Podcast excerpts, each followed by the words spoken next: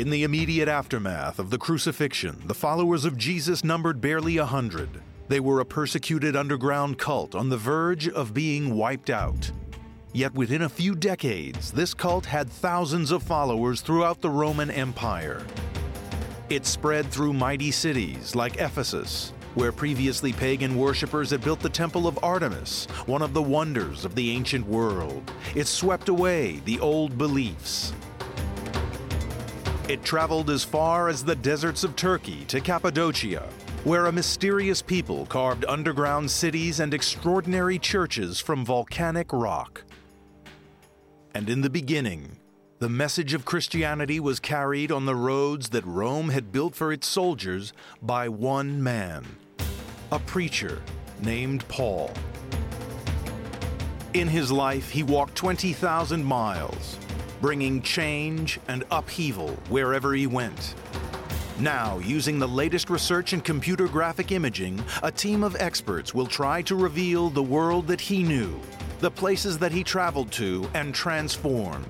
This is the lost world of St. Paul and the first Christians.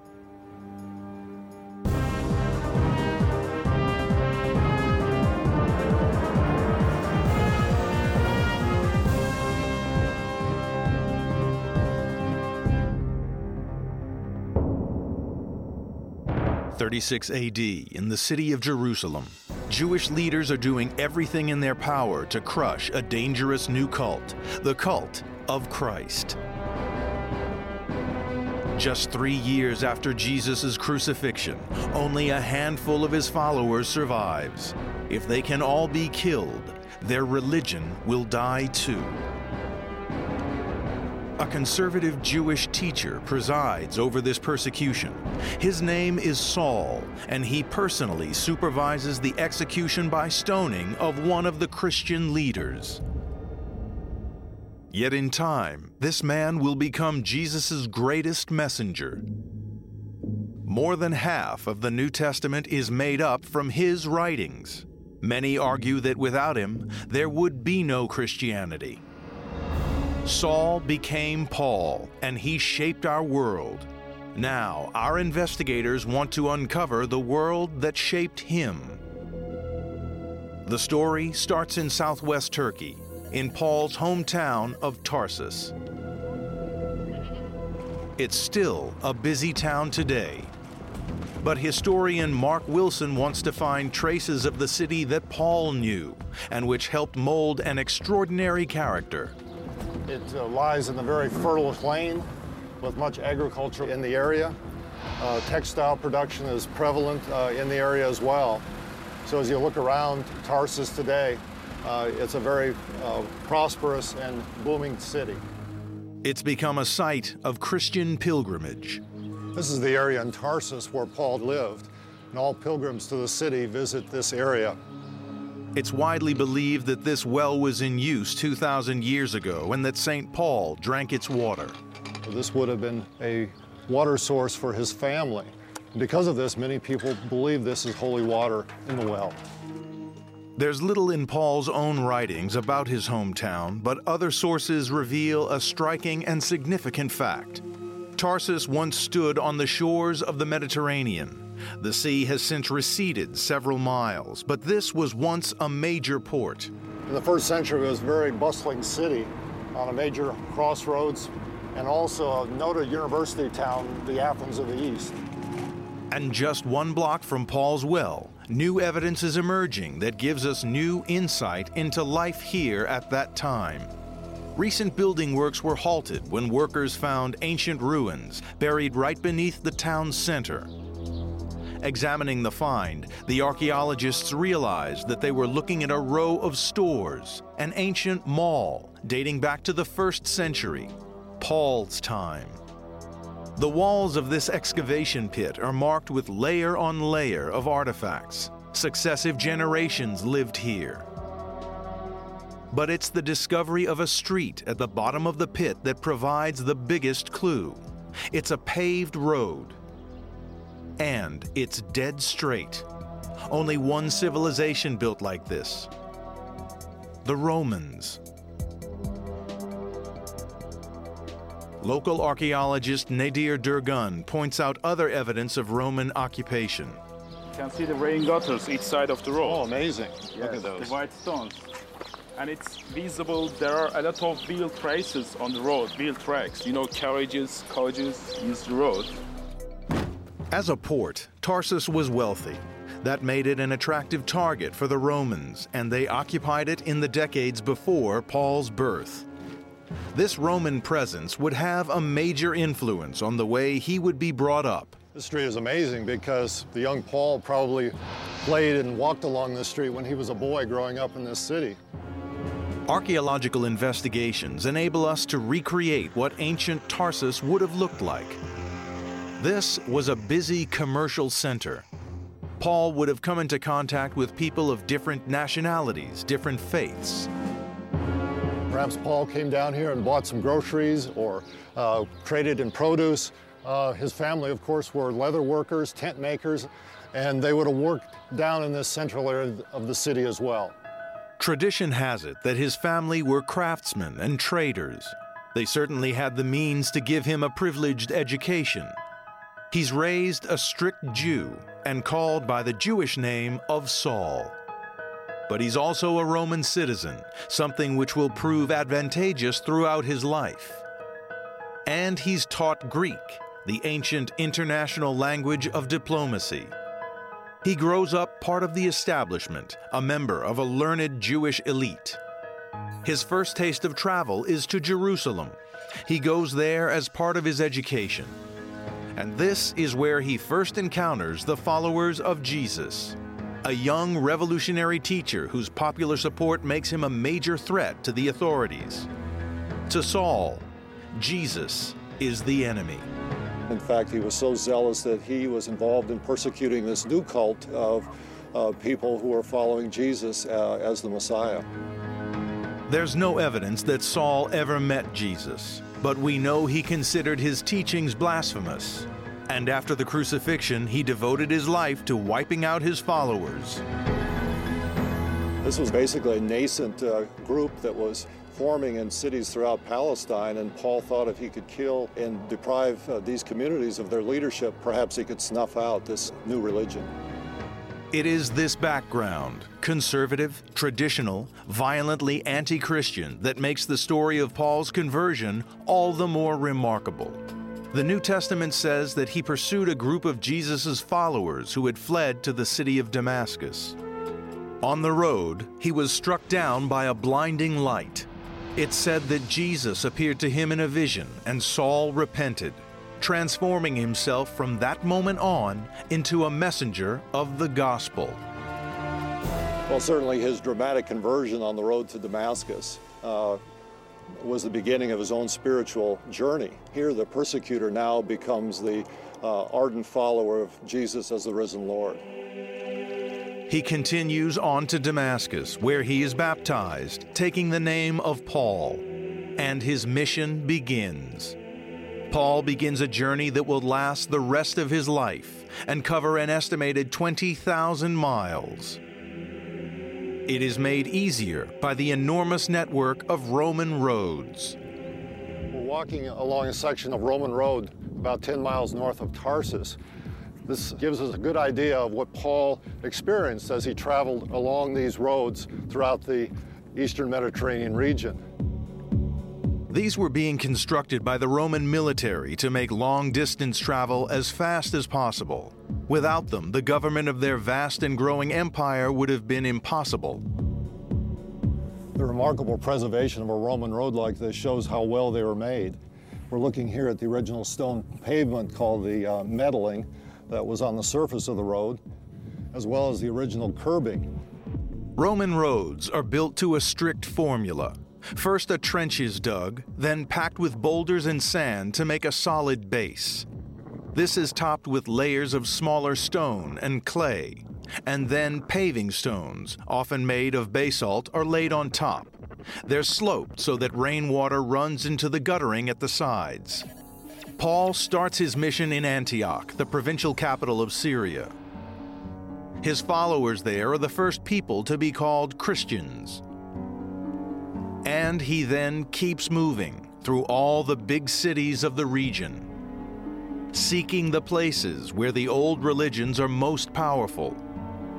He will preach his message in the shadow of the Temple of Artemis. It is one of the wonders of the ancient world and the biggest pagan temple on the planet.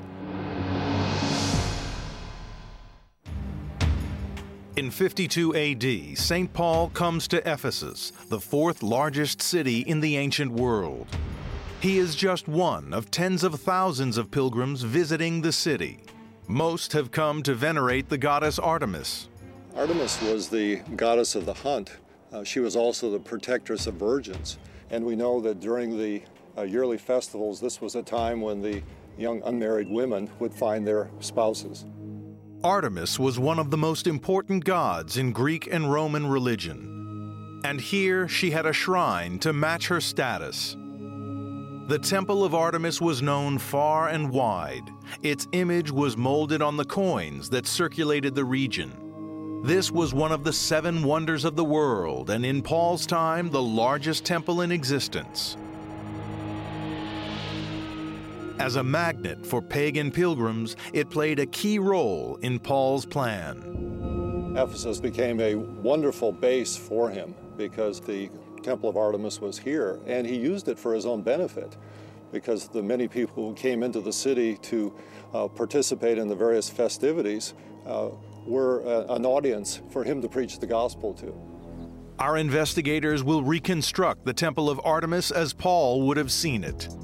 The evidence suggests that the people of Ephesus used revolutionary construction techniques.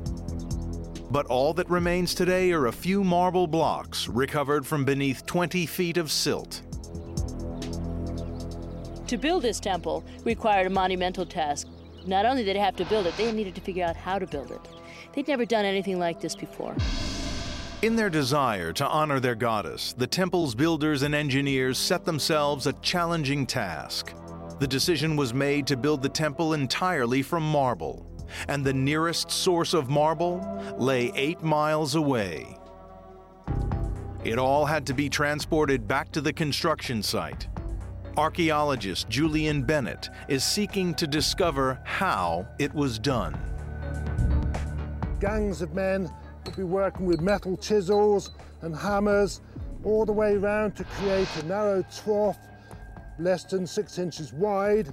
You can still see the surviving trough there. And then once they got the channel down to the level of the block they wanted, you came from the side, you hit it with steel wedges, and the block would lift off. An estimated 51,000 tons of marble were needed. The Ephesians didn't do the hard work themselves. They delegated it to slaves and criminals. A common punishment for crime was to be sentenced to work in the quarries. You weren't expected to live too long, and you probably didn't. Once they'd carved out the blocks, they still had to get them to the temple construction site. In the 21st century, quarrymen rely on heavy machinery. A few hundred yards from the ancient quarry, gray marble is still being extracted from the same site. The average block is 13 tons, about the same size as the blocks used to build the Temple of Artemis. Today, a machine makes it look easy. When the temple was built, sheer manpower. But the temple architects used all their ingenuity to speed up the process. They invented a method that would make them better stone movers than even the Egyptians. They turned the square blocks into wheels. Wooden cradles were built around the cut rock so that it could easily be rolled the 8 miles into town. Once they had the raw materials, they could set about building one of the greatest temples the world has ever seen. In its heyday, it would attract more pilgrims than the Temple of the Jews in Jerusalem. Today, the site where it once stood is a flooded marsh. It's hard to imagine why such a huge temple would be constructed here, on a piece of land no modern builder would touch. The Roman historian Pliny claims the marshy ground was chosen as a precaution against frequent earthquakes. It would cushion the tremors. Another theory is that a meteor landed here. The ancients thought it was a god sent from heaven and constructed their temple around it. Either way, the location presented the builders with a serious problem. How to construct what would be one of the wonders of the world in a swamp. They started by creating a dry base, treading down a layer of charcoal, then covering it with sheep fleece to prevent water rising up. Slate blocks were put on top.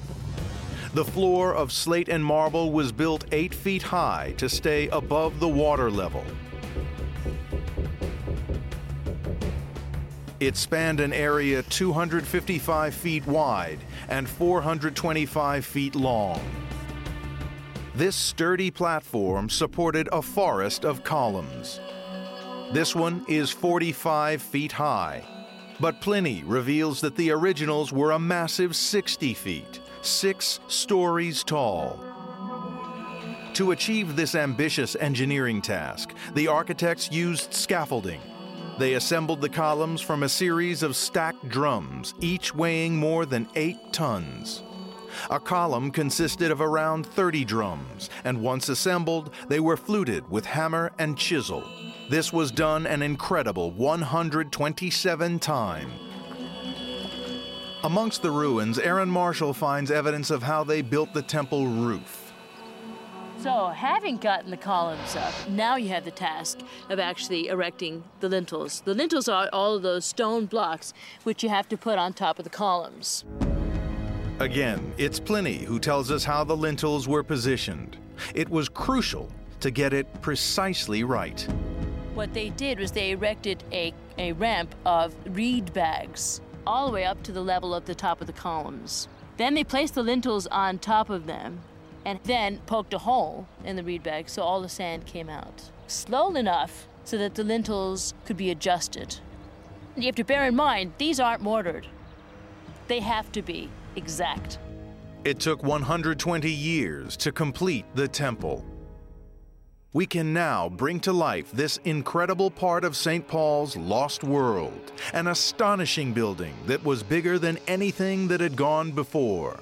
It was the focal point of huge activity, all centered around the cult of the goddess. An awning in the roof bathed her statue in light.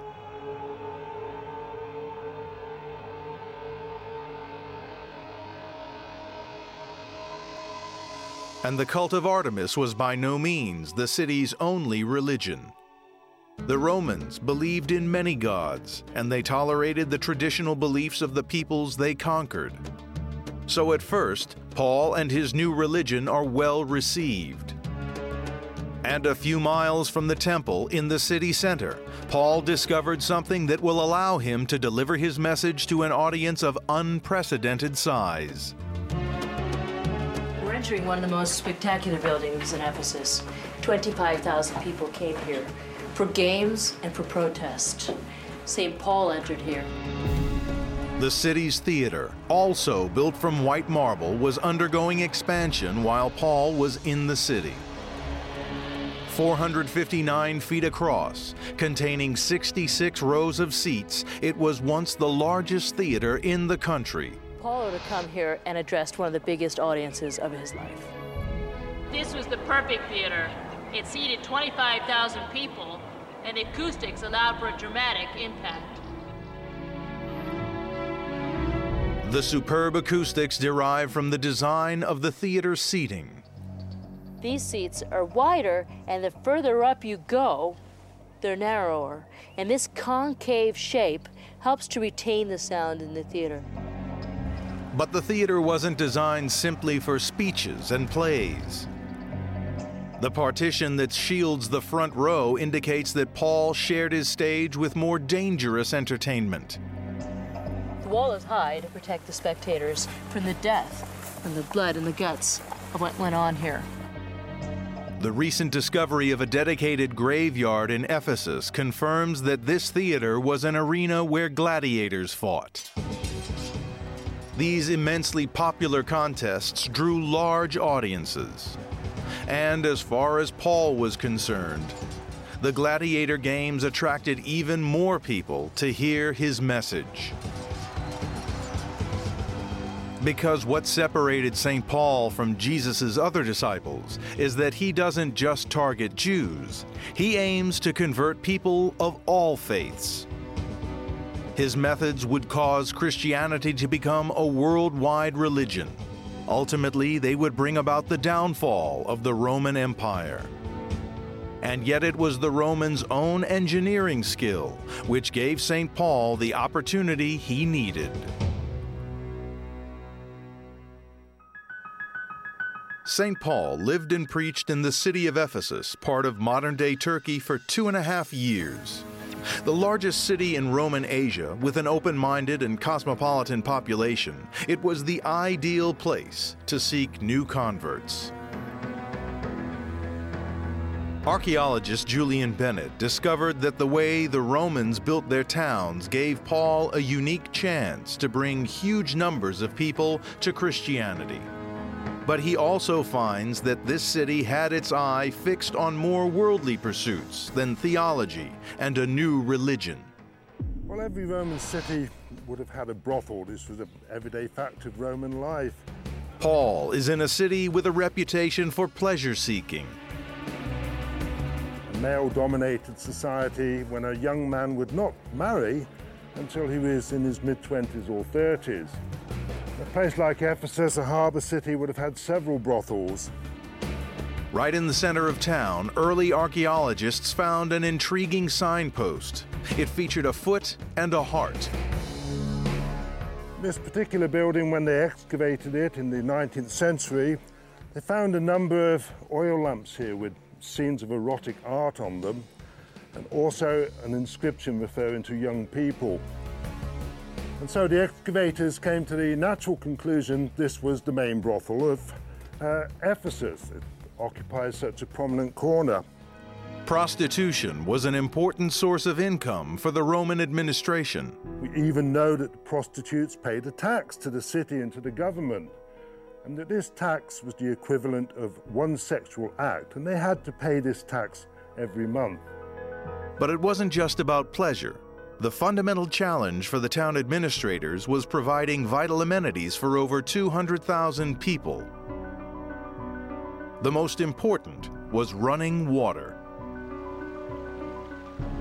The city's source was 8 miles away in the Marnus Valley. Diverting it into Ephesus required an extraordinary feat of engineering. Well, here we have it. This is the aqueduct bridge for Roman Ephesus. This was built something like 2,000 years ago, before the time of St. Paul's visit here, but it's still in incredibly good condition. An aqueduct this size needed funding beyond what the city could pay for, but it gave politicians a chance to gain favor with the masses. It gives us the name of the man, Gaius Sextilius Polio, with his wife and also their son, for the people of Ephesus. Sua pecunia facundum curavit. We pay for this from our own pockets. It's a way of making certain the people of Ephesus remember who you are. Or perhaps more to the point, when election time comes round again, remember my stepson. Whatever their motive, the private individuals who paid for projects like this did a great service for the city. Polio's aqueduct carried vital water supplies into Ephesus, where they entered an elaborate cistern. This is precisely the sort of thing we're looking for when following an aqueduct. And they're absolutely jam-packed with calcium carbonate. It's calcium that's been dissolved out of the water coming down with the aqueduct through these limestone hills, come into the city somewhere in this area, onto this structure. And over here, a section which has been broken loose. If I can lift this, you have the flange at the one end, the socket at the other end. The flange would always be on the downstream side. So, very good example of Roman technology. Pipes like these ran in a network down the hill. There were 100 gallons a day for each Ephesian, comparable to the provision made in most modern cities. Paul and most other citizens got their water from communal fountains, but some buildings were supplied directly. One was the bathhouse. The Roman baths were the focal point of the city's social life. Here the Ephesians discussed politics, philosophy, and Paul's religious ideas. Christianity spread by word of mouth, and it was from places like this that Paul's message began to pass to a wider audience. The bathhouses were places equipped with what was then high technology, including an underfloor heating system called a hypocaust. And we are, in fact, very lucky at this particular point. This is a very good preserved cross-section of a typical hypocaust system. So you can see the pillars here which support the main floor, a very thick, very hard pink Roman plaster, known as opus signinum. It retains heat. On top of this, we're very lucky, marble slabs from the floor. Hot air flooded the underfloor space, spreading up the walls to heat the room from all sides.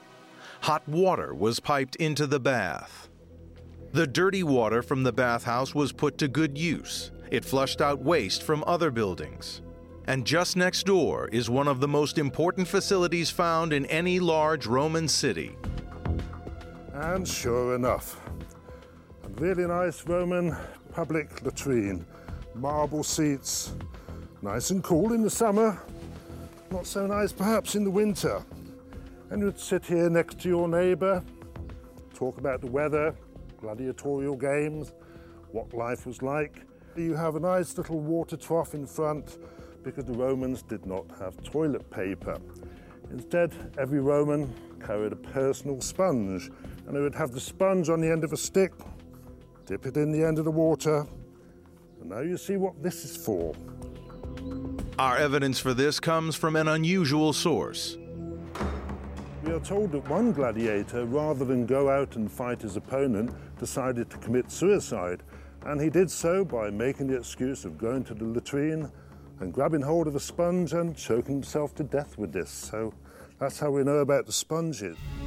While Paul would have used these public restrooms, the upper classes had the privacy of their luxury homes. Today, the remains of these lavish houses are protected in a climate-controlled shelter. St. Paul would have seen them being built and furnished in exotic marble brought from across the Roman Empire to advertise their owner's wealth. Each house had a private bathroom, constantly flushed by the continuous flow of the aqueduct system. This is a very high-quality latrine, small private latrine. We know in Rome, at least, we assume in Ephesus as well, they had different sized water pipes, and they calculated the tax you paid by the size of your water pipe. So to have a private toilet like this is very much a sign of status. The wealthiest households could even afford an early form of air conditioning, walls of water. You needed water every day. Just to stay alive, you need water for washing, for cooking, but it helps to cool down the air as well. So all in all, this must have been an extremely pleasant place to be in, especially in the middle of the summer. The Ephesian ruling classes enjoyed high quality of life, and suddenly Paul threatened to disrupt that. Not only did he undermine their pagan beliefs, but with it, he damaged the city's most important trade. Religion was big business in this Ephesus. Its market fed off pilgrims to the temple. Silver statuettes of the goddess Artemis, sold as charms, brought in vast revenue. But the arrival of Christianity meant that people were turning their backs on Ephesus. 25,000 people gathered in the great theater to hear a silversmith called Demetrius speak. He told them that Paul was not only insulting their goddess, but also threatening their main source of income. He stirred the crowd to the point where an anti-Christian riot erupted. Tradition has it that to appease the angry mob, Paul was thrown into prison. It's thought that was where he would write some of the letters that would make up so much of the New Testament. On his release, he was told to leave Ephesus. But his new religion had already taken hold. The city was becoming a city of Christians. And the silversmith Demetrius was right. The city of Ephesus declined with the cult of Artemis. It was the beginning of a long, slow collapse that will see the temple fall into ruin. Paul moved on. His message would have an equally powerful effect elsewhere. It would reach to the very furthest parts of the Roman Empire, transforming every community it touched.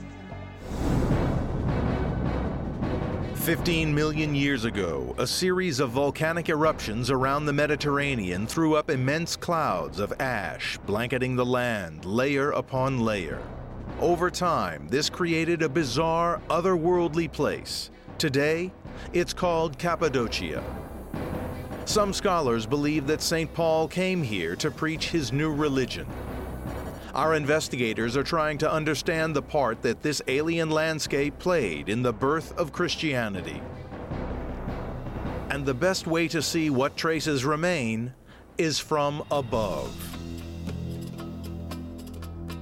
It stretches over 15,000 square miles. It's dotted with sculpted cones, pyramids, and obelisks. The ash is up to 300 feet thick. Each layer is of a different consistency, and this means that erosion by wind and rain has created a remarkable, uneven terrain. Early explorers thought the shapes must have been carved by some ancient race. The buildings do show the skill and craftsmanship of a highly sophisticated people. Their works can still be seen, and it still impresses. We see some steps there cutting into the rock, leading up to somebody's habitation. It's an incredibly gorgeous place, beautiful. The word Cappadocia derives from the Persian for land of beautiful horses. The Cappadocians were famed as suppliers of prize animals for the Roman army. Down on the ground, Veronica Callis chooses the best form of local transport and heads for the Alara Valley, a canyon cut deep into the ash. She finds an extraordinary concentration of ancient churches carved into the rock face. There are over 100 of them in this 10-mile valley alone. It's clear that Paul's message had an immense impact. The churches are decorated with frescoes that depict stories from the New Testament. Veronica wants to trace Paul's story back further. She heads for a settlement a few miles north of the canyon to try to discover how early Cappadocians lived. What Paul would have come across was an extraordinary community of cave dwellers. This settlement has long since been abandoned, but its ancient inhabitants left behind tantalizing glimpses of their lives. It's a large square room, and it has a conical vault that leads up into a ventilation shaft. There's a chimney. They lit fires here. This is most likely where they cooked. This is an oven with fire burning down below and perhaps a grill. To the trained eye, another room reveals evidence of industry. This is known as a pit loom, and this is a fine example where you might have a wooden frame erected around the sitter's lap in order to weave textiles. There are also pits for storing clay jugs or amphoras. Using these clues, sculpted 2,000 years ago from ash, Veronica is building up a picture of what the Cappadocians were like. The people who lived here were said to be very rugged, the cowboys of the empire. And there's a story that when a viper would bite a Cappadocian, the viper would die. This is how tough the Cappadocians were. And yet, living on the trade route between Europe and Asia, these people were becoming rich. The Cappadocians' lifestyle was sophisticated and comfortable. A large ceremonial hall indicates the high status of the people living here. Most of the ancient world's freestanding buildings have long since crumbled away. But Cappadocia's volcanic ash retains a record of its architecture. It offers a unique glimpse of the lost world in which St. Paul operated, and there is clear evidence that his religion gained a foothold here. This is a really nice church. It's in a basilica style with columns and piers and arcades separating this very large barrel-vaulted nave from side aisles. And here we're entering into the sanctuary where the altar should be. Although these columns appear to have been built from bricks and mortar, they are actually cut from the volcanic ash. Their elaborate style simply mimics the building techniques of the time. Ash is easily worked with simple tools, but hollowing out a sophisticated home like this would have taken many months and a great deal of skill and planning. Veronica has analyzed each of the 15 rooms here, and now, using computer graphics, we can reveal the complex structure of this settlement. This residence is the largest and most elaborate in Cappadocia, covering 3,000 square yards, about half the size of a football field. The kitchen, ceremonial halls, and church mark it out as an estate for the elite. It was home to a large, aristocratic, and publicly Christian family. This place is part of St. Paul's legacy. The architectural details of the Church of Dermish Kadir have been remarkably well preserved. They give us a rare insight into how early Christians worshipped. This is a nice representation of the kind of church that emerged immediately after St. Paul's times. There are no paintings here, and yet the architecture is very, very elegant.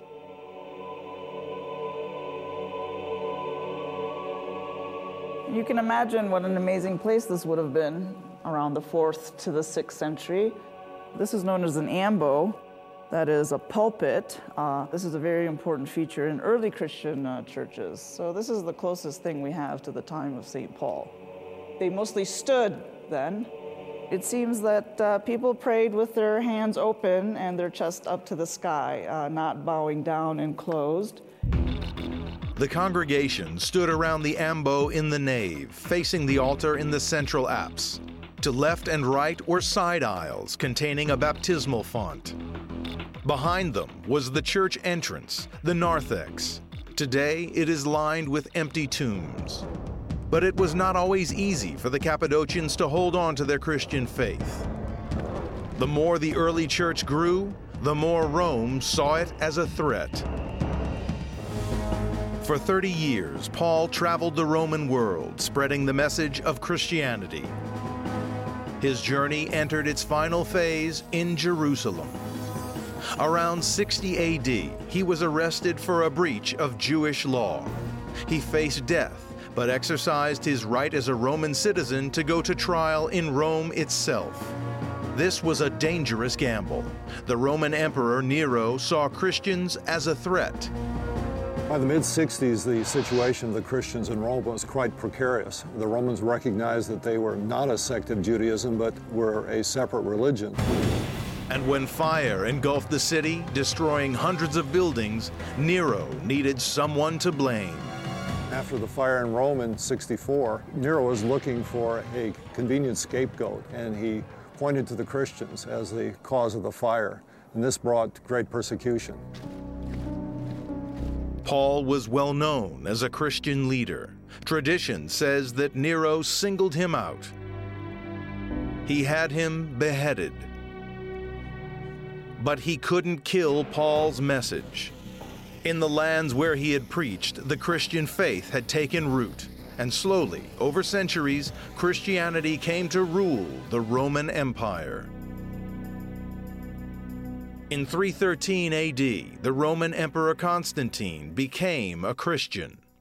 The pagan gods were swept aside, their temples destroyed, replaced with the first Christian churches. And yet that golden age is short-lived.